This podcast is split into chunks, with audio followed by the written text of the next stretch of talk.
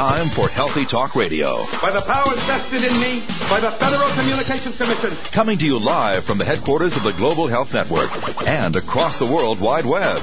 Computers can do that? It's America's longest-running radio program dedicated to your health and wellness. What's taking place here is an alternative approach. Now, the woman who's changing the face of healthcare each and every day. That's the fact, Jack! Here's Deborah Ray.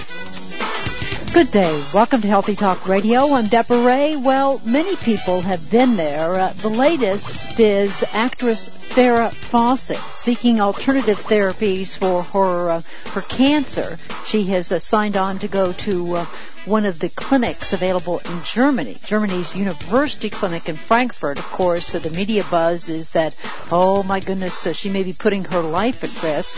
And of course, the same can be said of some clinics in this country. We know the power of our plate. It's a great book that has really stood the test of time. The book coming out of Dr. Neal Barnard and the Physicians Committee for Responsible Medicine, The Power of Your Plate. Today we're talking about, okay, what type of food, how it's grown. The Organic Food Handbook brings the editor and publisher of the Non-GMO Report, Ken Roseboro, join us today. We'll talk about what is organic food, why it's produced, why it costs more, but why it's the better choice. Your questions about the Organic Food Handbook with Ken Roseboro joining us today right here on Healthy Talk Radio. Now the news and views about the news you won't hear anywhere else. The Healthy Talk Radio News Digest. Intriguing research published in the Public Library of Science journal. This is an interesting journal, a British journal, published online that takes absolutely no advertising from pharmaceutical drug companies. So it not only publishes innovative research, it seems to be much more science-based research rather than research focusing on the sponsor's product. This research comes out of Canada, McMaster University, a randomized double-blind trial, men and women aged 65 and older, a 6-month program of regular resistance exercise and creatine. What they found? The combination of exercise plus supplement increased muscle mass. Now, why do we care? Our muscle mass matters as we age because more muscle mass equals optimal aging. More muscle mass equals less obesity and being overweight. More muscle mass equals better bones. More muscle mass equals better heart. More muscle mass equals better sexual function. So, in men and women aged 65 and older, creatine supplementation. No, do not believe the media frenzy about creatine. Look at Purdue, Ohio State, Penn State, Ball State, Memphis State University researchers who have joined us on the air to say the research is there, the science is sound, and if it's very safe if used wisely. A combination of creatine and exercise helping men and women age 65 and older to build muscle, which makes a difference when it comes to optimal aging. Well, it's French researchers writing in the American Journal of Clinical Nutrition reporting that daily consumption of sterol-containing milk worked. It reduced the bad form of cholesterol, that LDL which is a target when it comes to stopping or even regressing plaque. Just drinking sterol-containing milk. If you don't like the milk, you can get sterol-containing spreads like butter. You can get sterols in supplement form. Wakanaga has a great one coming out of South Africa. Lots of research on it called MagiCare. Numerous clinical studies finding that daily consumption of up to 3 grams a day of phytosterols, you can even get these from flaxseed, grinding your own flaxseed or high lignin flaxseed, can reduce total cholesterol by up to 20%. Significantly reduce the bad form of cholesterol and do more in terms of overall immune system health, all from eating naturally occurring compounds from nature. And of course, if we ate a lot more fruits and vegetables, we would get more of these plant sterols than ever before.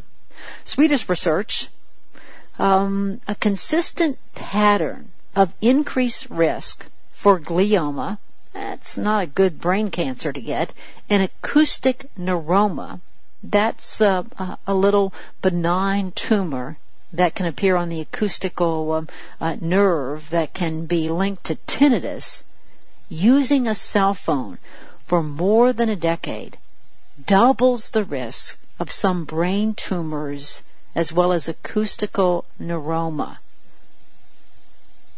We have so many people who spend their daily lives slapping that phone up the side of their head, never thinking about talking hands-free, never thinking about the length of time that they talk on the cell phone, never thinking about that if your child uses a cell phone, the depth to which that radiation penetrates their skull is much more than it penetrates the skull of an adult.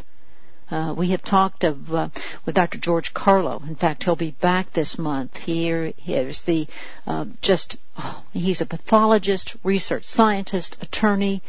David Kessler, Dr. Kessler from the Food and Drug Administration, called him 15 years ago and said, "Hey, George, you know, we've never done any long-term safety studies on cell phones. Are you up to the task?" And first he said no, then he relented, did the studies.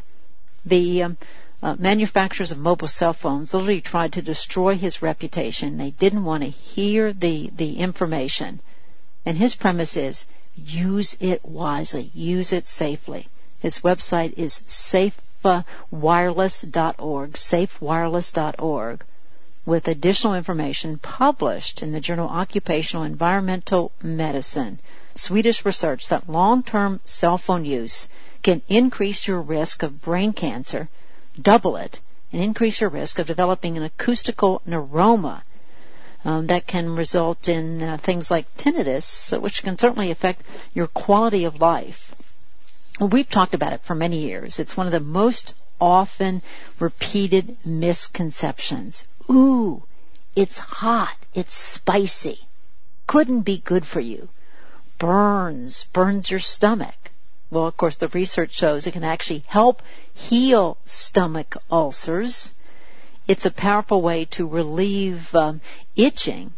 And now, Harvard University have found that with capsaicin, that chemical that makes chili peppers hard, they can target pain receptors.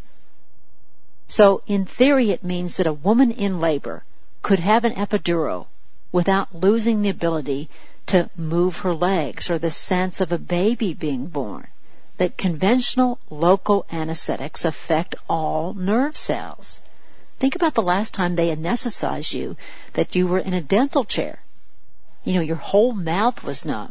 You couldn't feel or sense or taste anything, and you kind of drooled. Well, chili peppers, according to these Harvard researchers, don't do that. That numbness is a side effect of the pain-killing properties of local anesthetics. But the molecule from capsaicin that makes it hot opens a channel in the cell wall of nerve cells big enough for a molecule that interferes with nerve signals to get through. So what they find is that the chemical from chili peppers kills pain without affecting touch or movement. Isn't that intriguing? That they've tried this in laboratory animals. They find that an injection of this unique molecule from capsaicin kills pain and causes no other effects. You know, you can't, it's not that you can't feel your body. You know, anybody who's undergone a minor surgical procedure and gotten a local anesthetics, you know that feeling of numbness, of not being able to control your legs or your arm, or if you're in the dental chair, your mouth. Chili peppers can fire painkillers without affecting touch or movement. It's all published in this week's journal, Nature. It may changed the field of anesthesia forever. Well, it comes from this week's American Medical Association news that Americans eat out much more frequently than ever before. 14 states, 3 cities, have either passed or considering measures that you have to be able to see the nutrition information on the menu or on the menu board to know what calories, what fat grams you're getting. Because after all, so many of us eat unconsciously. Well, speaking of eating consciously, the Organic Food Handbook brings Ken Roseboro to us today, the editor and publisher of the Non-GMO Report. We invite you to join us for a discussion of organic food on Healthy Talk Radio. A vital part of your daily health regimen, vitamins, supplements, and Deborah Ray. Well, having just returned from the Natural Products East Expo, you heard me talking about, oh my goodness, the Organics Pavilion. But what do you know about organic food? We are joined today by noted journalist in that genre. He is the editor and publisher of the Non-GMO Report. We'll give you the website to find out more about this monthly newsletter that focuses on the risk of genetically engineered food. And the book that brings him to us today speaks to each and every one of us who understand the power of our plate. So what does it mean to go organic? The book is entitled The Organic Food Handbook. The author joins us today, Ken Roseboro. Ken, hello and welcome. Hello, Deborah. Glad to be here. So give us a background of your insight. Obviously, with your journalism skills, you could focus on many areas of interest. This appears to have dominated much of your professional career. Why your interest in this arena, Ken? Well, just had an interest in healthy food for quite a while, eating good, healthy, nutritious food for my own health. And I started eating organic quite a few years ago and just believed that in the value of eating of organic food for your health and also for the environment. I just believe that organic is a much better way to go as far as eating. Much healthier and environmentally friendly and good for farmers. It just has a very holistic, many holistic benefits. Before we delve into some of those reasons and you know exactly what it means to go organic, I was surprised recently, Ken, to read a very interesting article in the Wall Street Journal about organic wine industry. And it focused on organic wine industry in Europe and made the eye-opening comment that they've always been organic. So what happened? Trace for us the history of what happened that we find ourselves now faced with trying to go organic with countries that never left going organic, Ken. Yes. Well, European countries, particularly Italy, I think, have had a long history of eating organic, of having good organic foods, because I don't think they haven't used the chemical pesticides and fertilizers that have been widely used in the United States. A lot of European countries, their farms tend to be smaller, whereas here in the U.S. we have large, very large farms.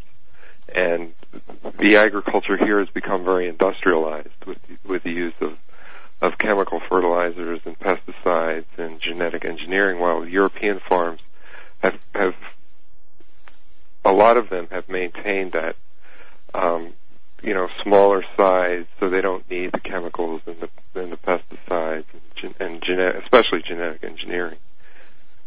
So organic, I think, has a long tradition in Europe. Before the word was even popular, I think the word organic became popular in the 1950s with the Rodale, J.I. Rodale popularized the term with his publication Organic Gardening. So when we talk about, you know, the need for pesticides, you know, how did that industry, agricultural industry in this country, forever change? Why did it feel that it needed pesticides and herbicides and stimulants in terms of nutrient content for the soil, Ken? Well, agriculture just like many other industries, there was a move to industrialize, and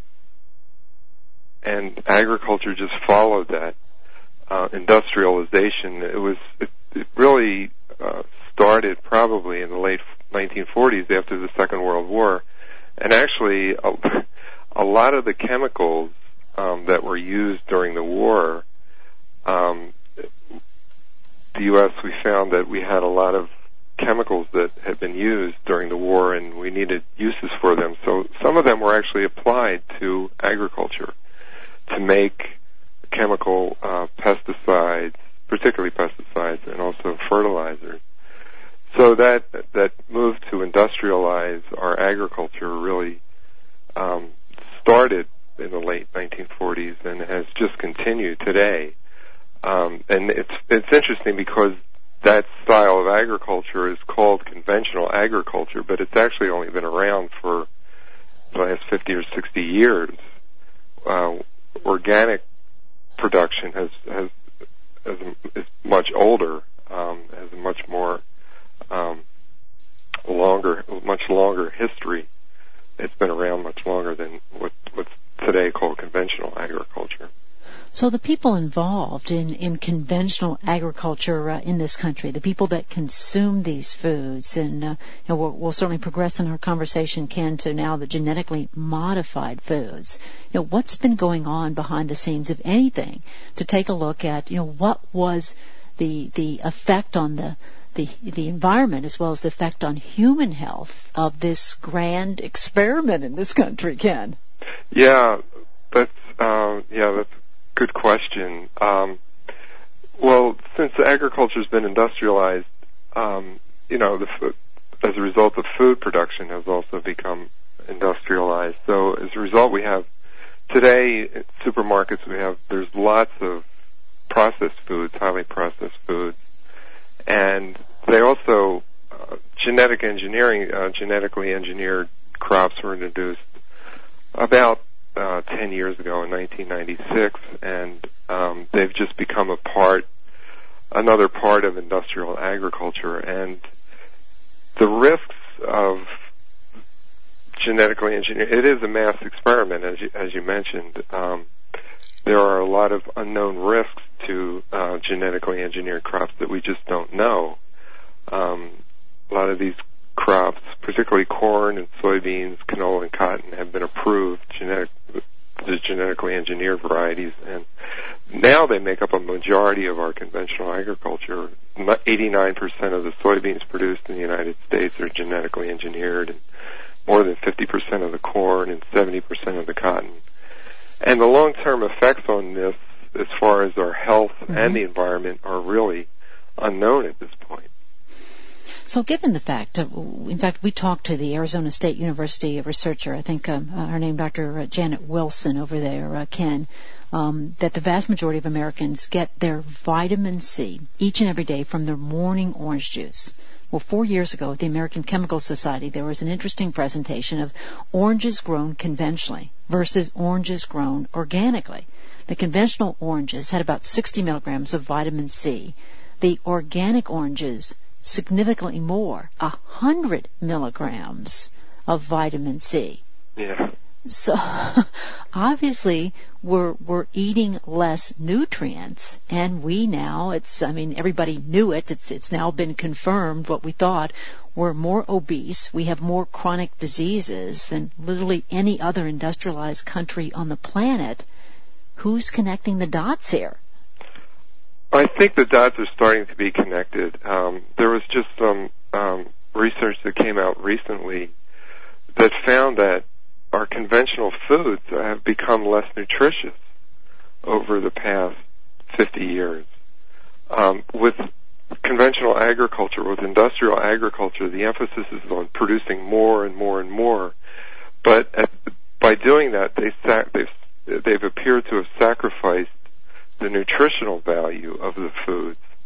So the yields are higher, but the foods are just not as nutritious. And several research studies are finding this out.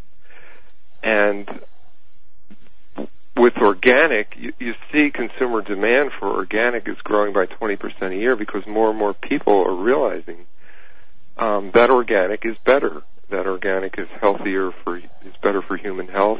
Well, let's talk about that. Let's delve into that. So hold that thought, Ken, because we don't want to miss a minute. Ken Roseboro joining us today, the journalist who's the author of the Organic Food Handbook. We invite your questions, 800-307-3002 on Healthy Talk Radio. You're listening to TalkZone.com. TalkZone.com. Internet Talk Radio.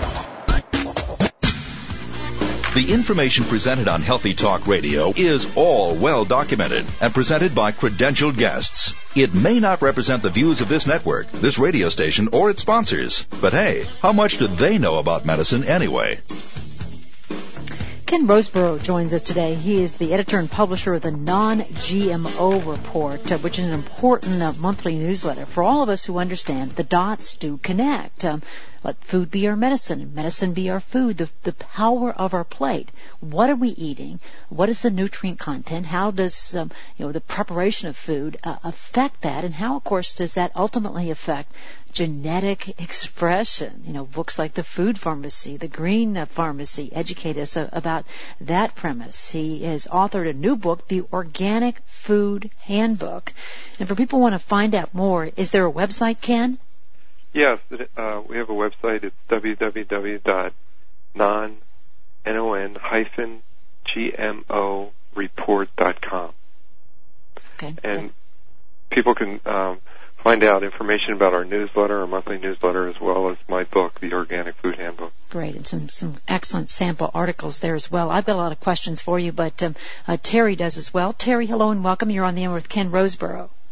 Yeah, Deborah Ray had a guest a couple of months ago, and I just briefly heard him, but he was saying that organic celery isn't as good for you as regular celery, something about it being weaker or something. Have you heard that or have any comment on that? I haven't heard that, no. I'm not aware of organic celery being not as good for you as conventional celery. I wouldn't understand why it would because... No, I didn't get it either, so... Yeah. Yeah, I didn't hear that, Terry. Yeah, because research is starting to show there's studies that have been done or are being done comparing conventional and organic fruits and vegetables, and these studies are starting to show that organic fruits and vegetables have higher levels of antioxidants and more vitamins. I think it was one of those reports that you were reading that somebody was doing research and somehow that celery was weaker than that they did test and that organic celery was weaker nutritionally than the regular. So it sounded fishy to me anyway. So, but I was just curious if you had heard anything. Yeah, no, I haven't. Terry, we appreciate your input and your interest. An open phone line to invite you to join us at toll-free at 1-800-307-3002. So when we use this term organic, we find it even dominates marketing campaigns, business pages. What does organic food mean, Ken? Organic, it's actually, when we think of organic, we think of a food product, but it's actually a process of producing food that is holistic in that it integrates the soil, plants, animals, and people into an ecological whole. And there's benefits at each stage. That producing organic enriches the soil, which in turn creates healthier plants, and healthier plants in turn produce more nutritious food for people. And organic foods also have to be certified.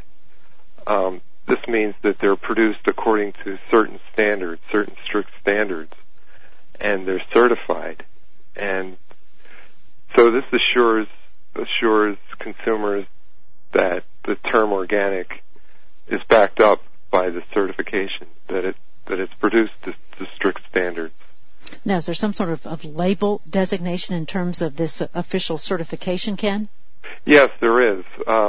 The certification is actually under the auspices of the U.S. Department of Agriculture, the National Organic Program. And the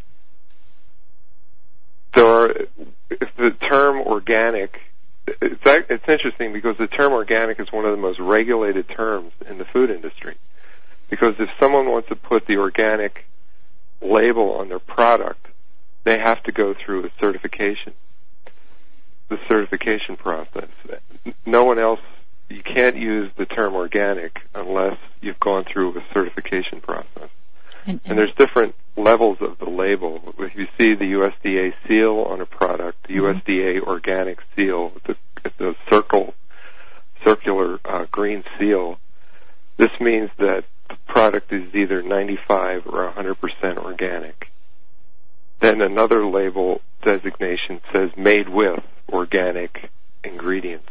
That means that the product contains 70% organic ingredients. And in terms of, what producers, farmers need to go through to gain this organic certification of a crop, what's entailed with that, Ken? Well, first thing is that farmers can't use chemical pesticides and fertilizers. They can't use genetically engineered crops or seeds.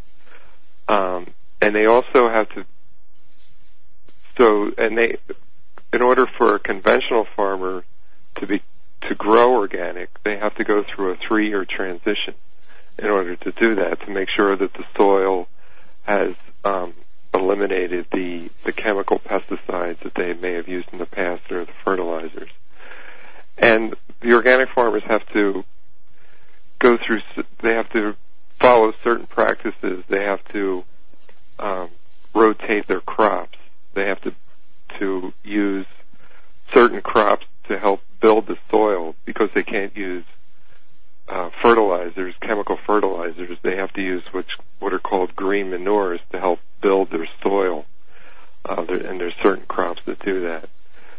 So they have to follow these certain production practices in order to be certified organic.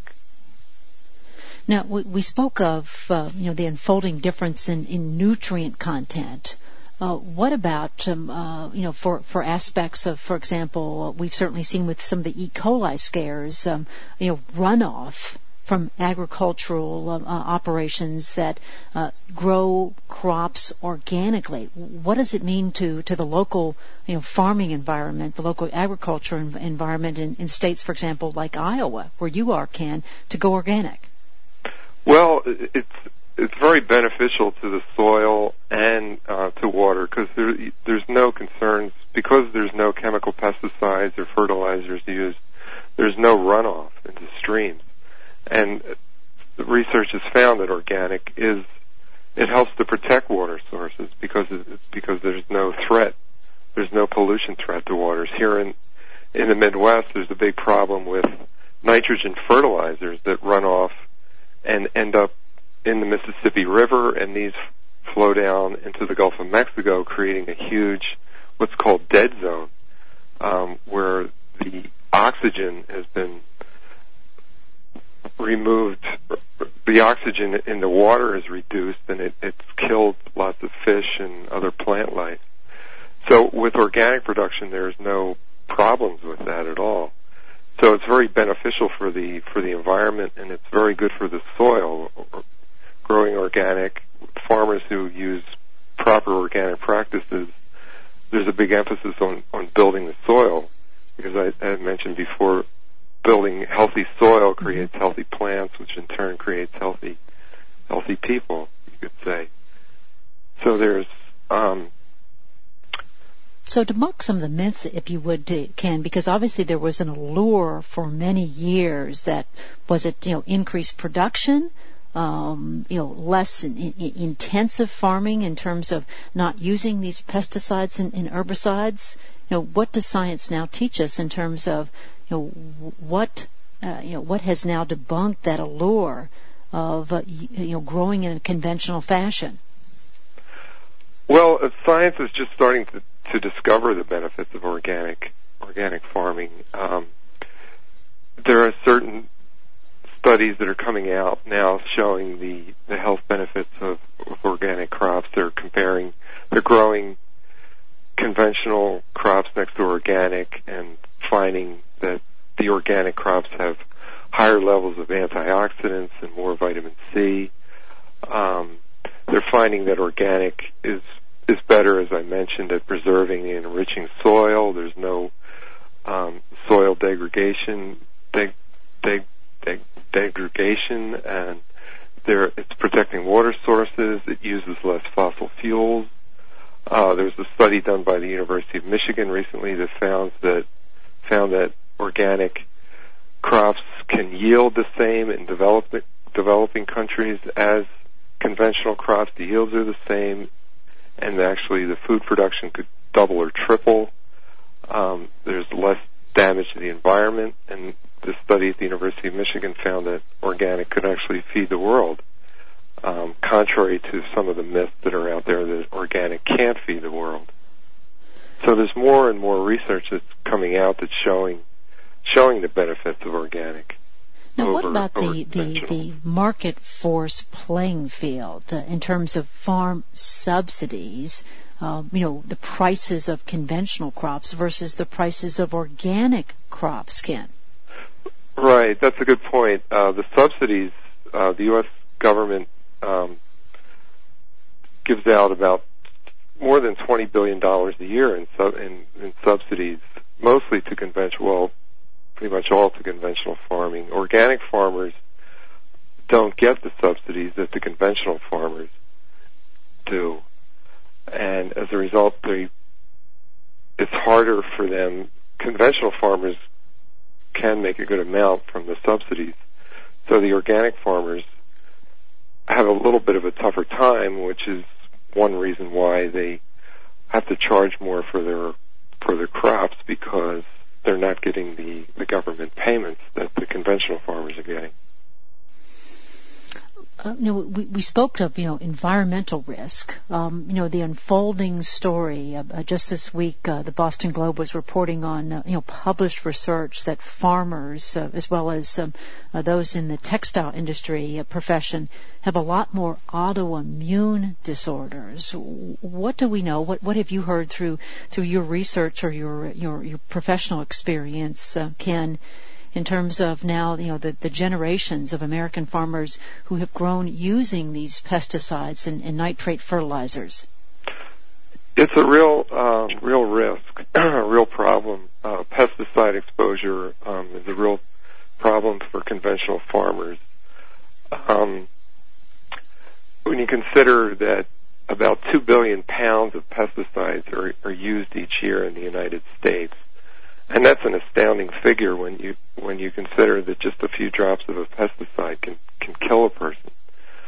And pesticide exposure has been linked to cancer, brain damage, weakened immunity, reproductive problems, and I've spoken to some organic farmers who used to farm conventionally, mm-hmm. and they tell me stories about health problems that they used to have when they were farming conventionally because of the pesticide exposure, and it forced them to switch to start producing organic. And when this happened, their health problems went away. The problems they were having went away. So the pesticides are a real threat to conventional farmers. It's a real health risk.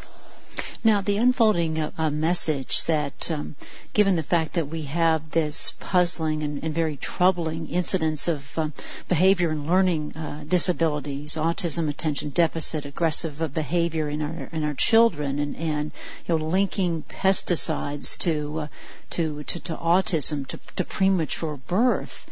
You know, comment, if you would please, that University of Washington study a couple of years ago, looking at children, their diet, the mothers that fed their children organic versus conventional, and the pesticide residues actually within these children's tissues. Ken.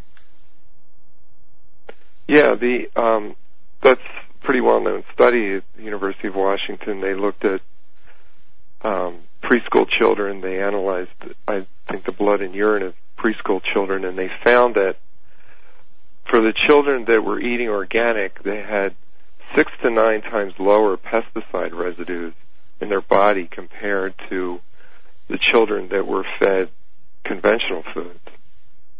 So that was a pretty significant study, and the researchers recommended that eating organic was a simple means to reduce children's exposure to pesticides.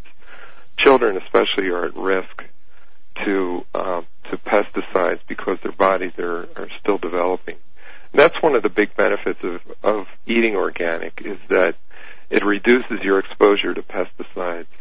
Consumer Reports also did a study finding that organic foods have significantly fewer pesticide residues than conventional foods.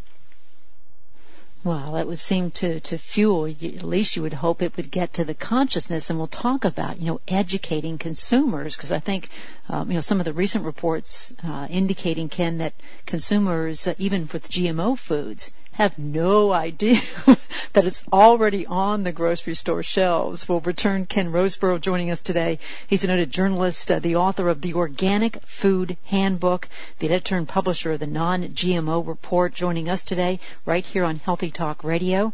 I'm Deborah Ray.